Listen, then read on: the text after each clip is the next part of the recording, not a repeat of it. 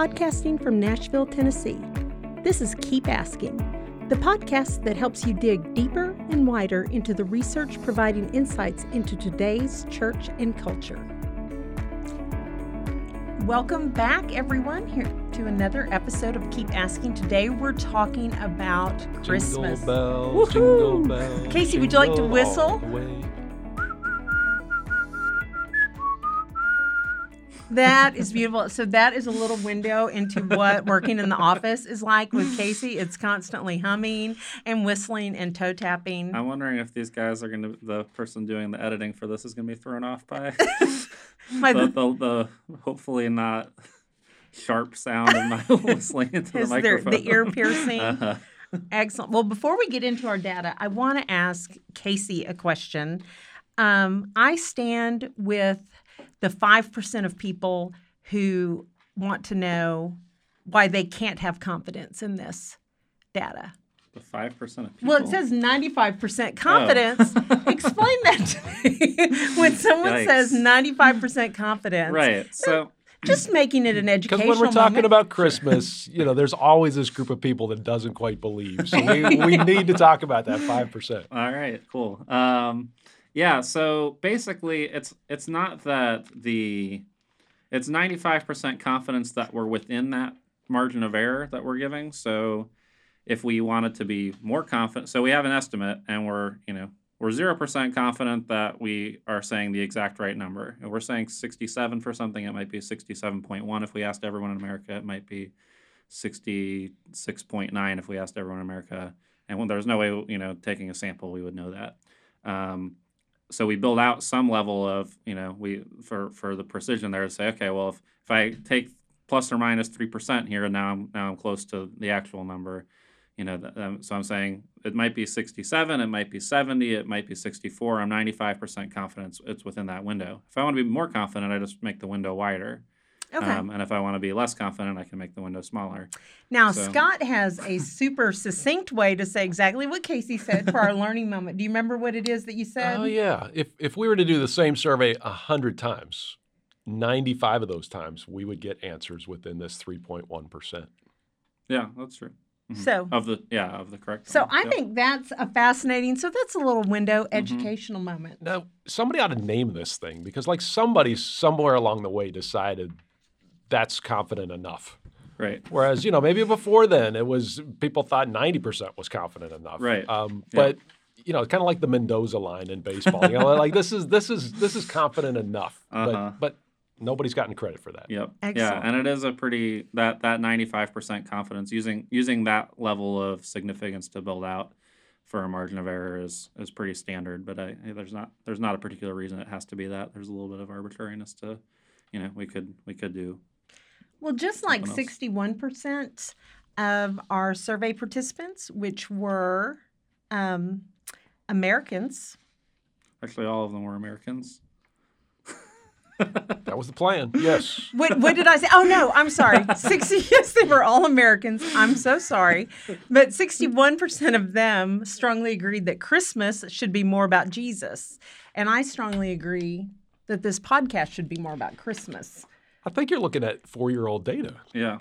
So back in 2014, you're exactly correct. Oh, oh, looky there. 61% were strongly agreeing that Christmas should be more about Jesus.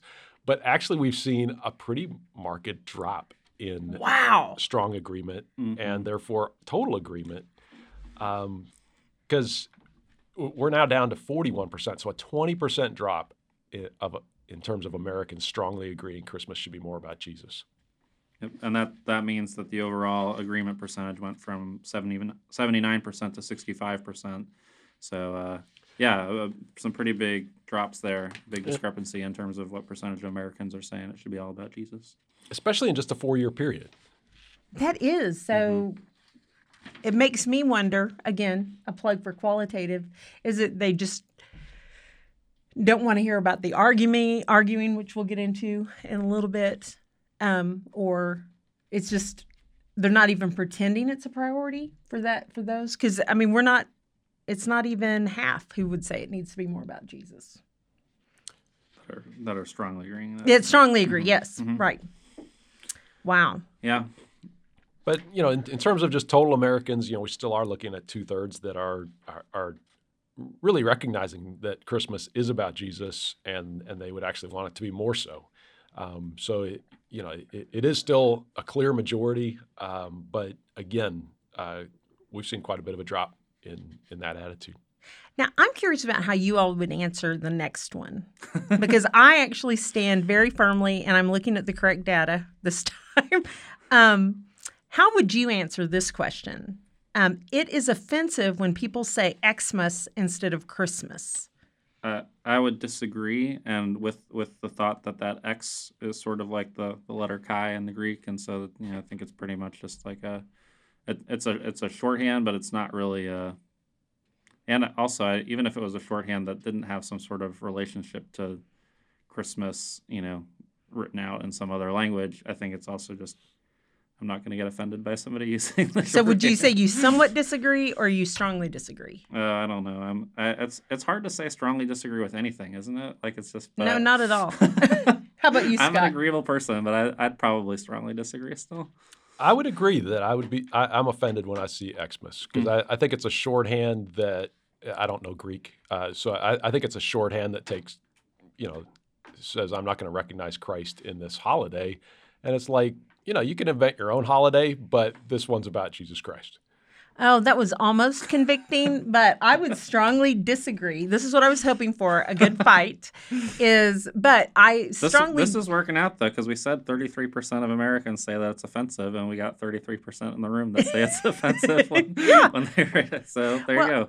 and um I but here's here's the twist on it. Um in my I would strongly disagree in the same way uh, with the way Casey explained it, but I would strongly agree that it's delightful to write Xmas when I'm posting something on Facebook or social any kind of social media because You guys can't see how offended Scott is right now. By but it's it's fun because I do hope there's part of it me that's just I'm tickled that it's getting under someone's skin mm-hmm. because that's the dark dark part of my spirit. yep, your boss's skin. And- I know, uh, that's and which that's is- probably half the people who use it, and the other half are the ones making a big sign and they don't want to write out five letters, so they just write one. Right. There we go. Yeah. Um, but by the way, that that percentage, and this this is kind of thematic throughout, um, is uh, 59% of those with evangelical beliefs uh, say that agree that it's offensive when people say Xmas instead of Christmas. So so Scott's actually in the majority among. I those belong with to that group. Beliefs. Yeah. With evangelical beliefs. Uh-huh. Yep. So how about let's let's just do a little roundtable here. It is offensive when people say happy holidays. So, so instead of Merry along, Christmas. again, so among those with evangelical beliefs, sixty-five percent are are agreeing with that statement that it's offensive when people say Happy Holidays. This case, again, I, I I'm not offended, so that means in my head that both of you probably are, right? If we're gonna say two thirds, there you go, two out of three. Well, there's three of us in the room, and that's how stats work. yes, that's it. Actually, I flip on this one. I have no problem with happy holidays because there are a number of number of holidays this time of year, and if you're not a believer in Christ, I don't expect you to be celebrating Christmas. Um, and if you're celebrating Hanukkah or another holiday, I hope you have a good celebration. Yeah. Was that you're offended though? I am not offended, but Ah, I will say this.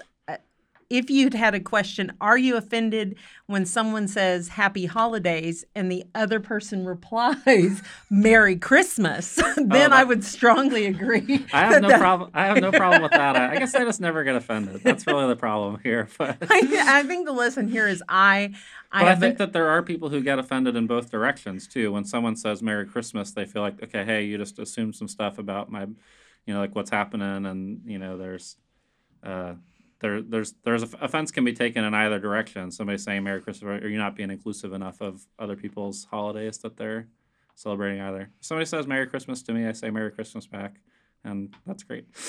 I feel good about that exchange. So. Which uh, maybe it's just really good practice uh, to keep us revved up from Thanksgiving conflict with family and friends to keeping us revved up for any gatherings with family to be offended when we're all gathered. And I, I, I guess I'm wondering then, because now we have zero of the three of us in this room with this mindset. like if if someone is agreeing with this, which again, a lot of sixty five percent of those with evangelical beliefs um, are, you know, is that is that agreement? Is it universal? Anybody who says Happy Holidays, um, is it like okay because they feel like there's a, you know, I don't know. Explain the mindset if you guys feel like you have in- insights into to you know is it anybody who said happy holiday. I mean, what if the what if the person who's saying wishing them happy holidays isn't isn't Christian? Is that do you think that you'd still be offended potentially, or is it you know I, I don't know how to like walk my way into to saying this is offensive. That's why we always need qualitative research, Casey, go. so we can explore that because it would be great if you're a sponsor out there and you would like to know that and would like to sponsor some qualitative interviews. Please contact me at Lizette Tweets. But well, um, now we've alienated most of our audience, though, because again, because we don't share that. right. Yeah. You know, given that we see um, more of those with evangelical beliefs agreeing that they're offended about Happy Holidays being used instead of Merry Christmas, it's almost two thirds. Uh, you know, we're, we're seeing a pattern there where, where people with evangelical beliefs are offended on both of these, the mm-hmm. Xmas and the Happy Holidays. And, you know, is that because evangelicals are just more offended, period? uh, more easily offended, even though that's not a scriptural thing? Or are they actually lamenting a change in our culture yeah. that uh, you know that fewer people are celebrating Christmas, and that that is a sad thing that that fewer people recognize Jesus' birth. And uh, you know, I, I think as church leaders, we've got to you know know that there are people in our church that are easily offended, and and some of it is is really uh, a feeling of loss, and and we haven't necessarily helped them walk through that in a healthy way. And so it sometimes it comes out in kind of some obnoxious ways. See, that was a very sympathetic and compassionate perspective on the people agreeing, and I appreciated that because I, I was having trouble getting to that place going like, here's a here's a rationale behind this that you know. But yeah, I think that was that was a good way of thinking about it and framing it. Scott's the the more more kind and compassionate person on our team out of everybody.